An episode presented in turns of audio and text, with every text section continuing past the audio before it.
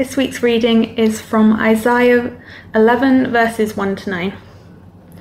A shoot will come up from the stump of Jesse. From his roots, a branch will bear fruit. The Spirit of the Lord will rest on him the Spirit of wisdom and of understanding, the Spirit of counsel and of might, the Spirit of knowledge and the fear of the Lord, and he will delight in the fear of the Lord. He will not judge by what he sees with his eyes or decide by what he hears with his ears. But with the righteousness he will judge the needy. With justice he will give decisions for the poor of the earth. He will strike the earth with the rod of his mouth. With the breath of his lips he will slay the wicked. Righteousness will be his belt, and faithfulness the sash around his waist. The wolf will live with the lamb, and the leopard will lie down with the goat. The calf and the lion and the yearling together, and a little child will lead them. The cow will feed with the bear, their young will lie down together, and the lion will eat straw like the ox. The infant will play near the cobra's den, and the young child will put its hands into the viper's nest. They will neither harm nor destroy on all my holy mountain, for the earth will be filled with the knowledge of the Lord as the waters cover the sea. Advent is the time when, in the church's calendar, we remember that the story of Jesus Christ that we read about in the Gospels is not yet finished. Jesus was born a human being in Bethlehem. When he was an adult, he spent three years preaching the gospel of God's kingdom and bringing God's healing into the lives of all sorts of people, especially the needy, especially the sick, the beggars, and the marginalized. In the end, he was put to death on a Roman cross. But three days later, he rose out of death and newly alive, he met with his disciples before ascending to the presence of God. All that happened in the past. But Jesus is not just a figure of the past. He is not like other great figures of the past, dead and gone, receding ever further into the past as the course of history rolls on. No, Jesus is alive in the presence of God and among his people here on earth.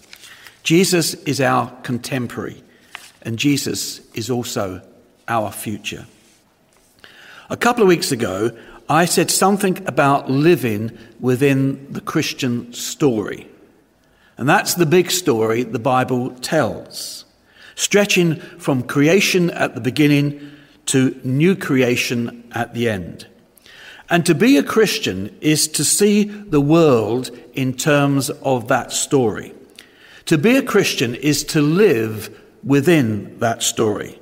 To be a Christian is to live in the direction of God's future.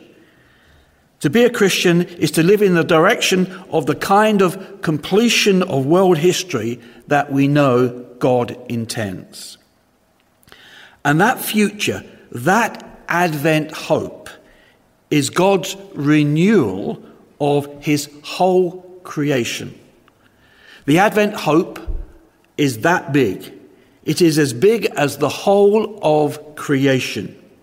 Now, when I spoke a couple of weeks ago about the bigness, the breadth of God's future, this Advent hope, that this Advent hope encompassed all things, I didn't speak about what I want to call its center. Now, that is how Jesus fits in. He stands at the very center of the hope, our hope for the new creation of all things.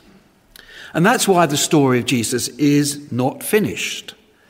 The future of the whole world, the whole of creation, is bound up with his future. Jesus is the person through whom God's purposes for the world, for the whole of creation, are coming to fruition. And the completion of his story will also be the completion of the world's history. The moment when God will roll up history like a scroll, bring it to fulfillment, and take it into a new kind of existence. Jesus is central to all that. He is the key to it all. Now, why is Jesus central to the Advent hope? Well, I think we can see the answer to that question by thinking of one unique fact about Jesus' history. Jesus alone, of all people, rose bodily from the dead.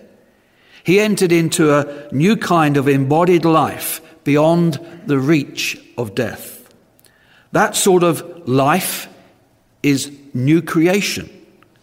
Jesus has already entered the life of the new creation that God has, that God has promised for all things.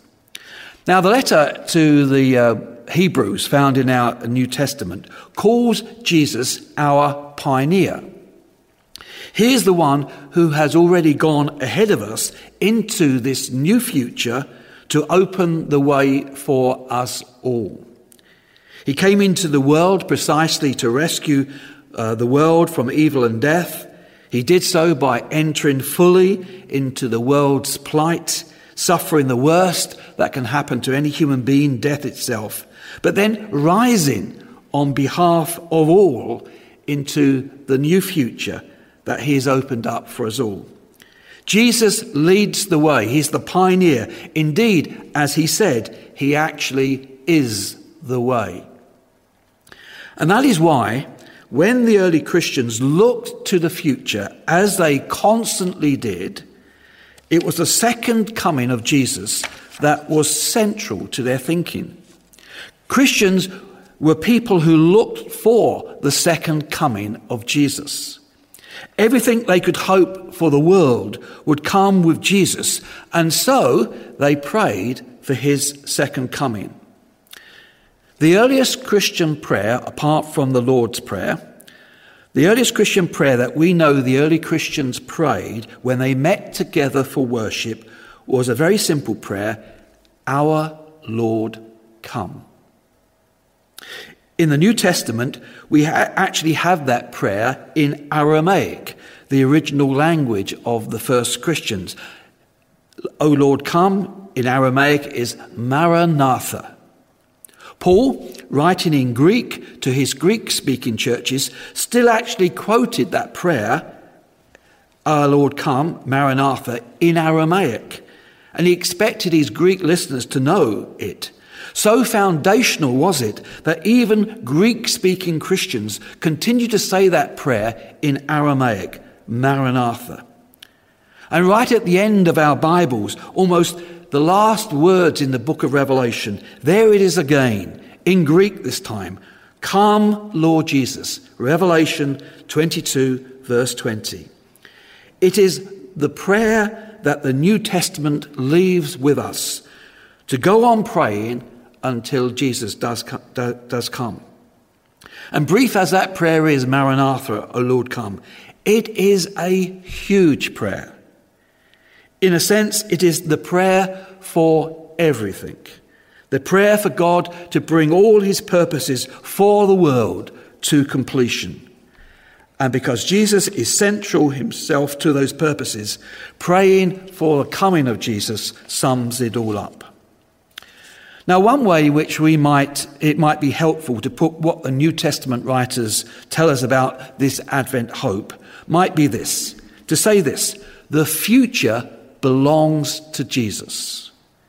And if we want to realize what Christian hope means for our lives now, that phrase may sum it up well. The future belongs to Jesus Christ.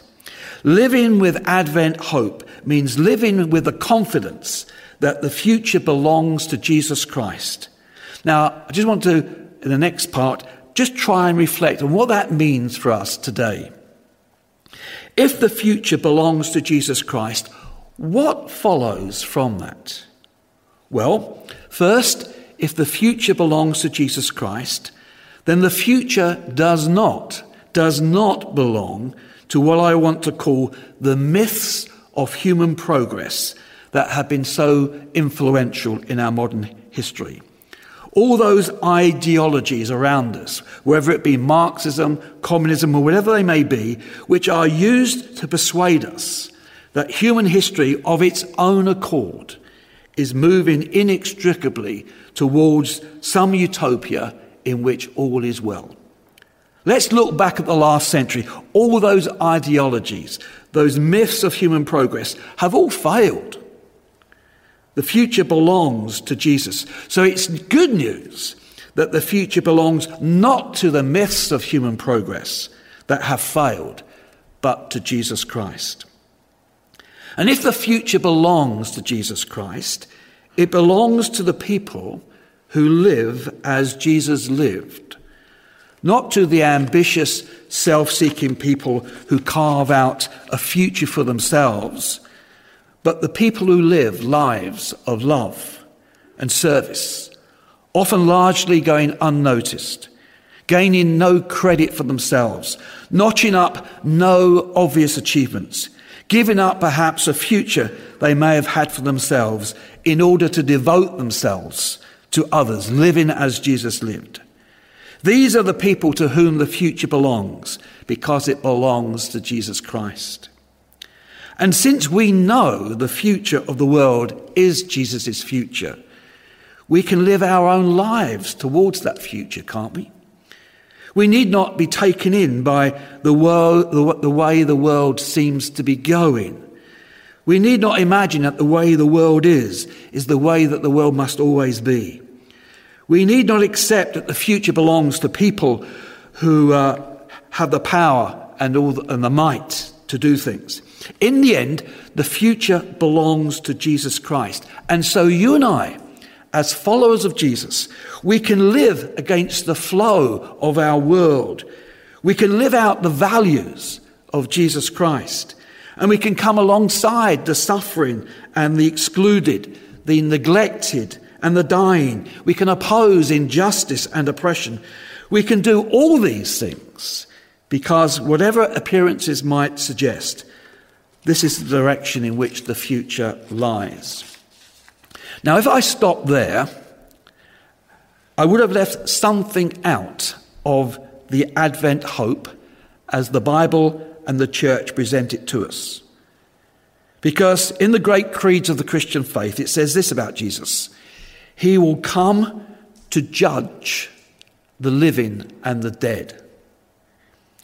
If Jesus is coming to judge the living and the dead, to judge the world, what should we feel about that? Should we be hopeful or fearful?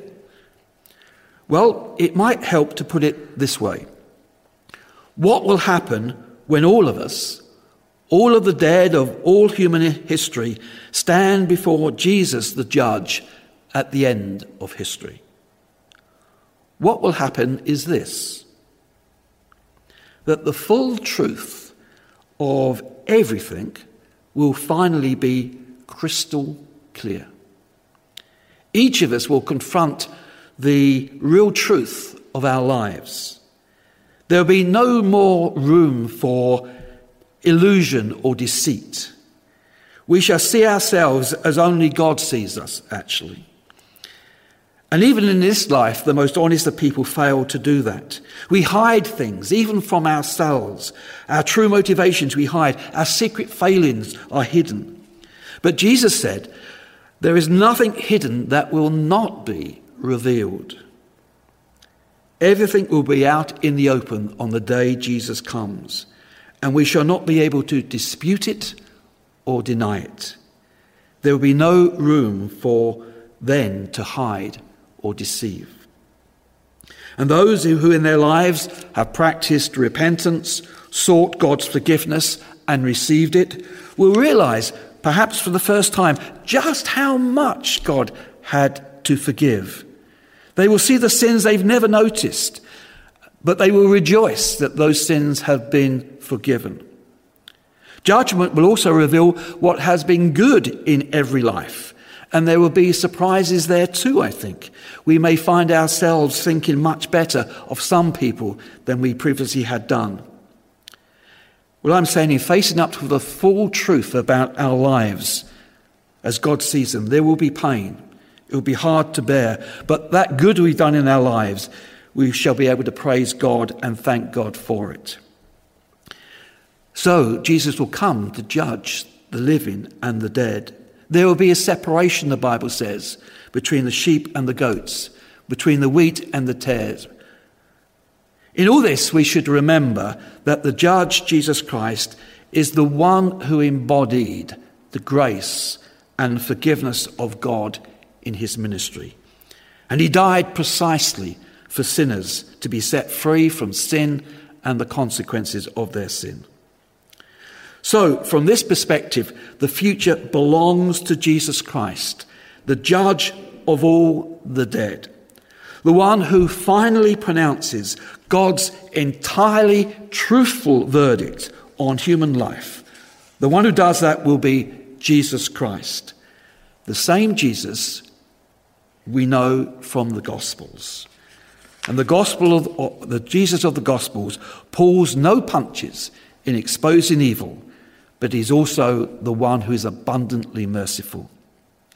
And that is the Jesus who, at the very end of the Bible, said this the book of Revelation I am coming soon.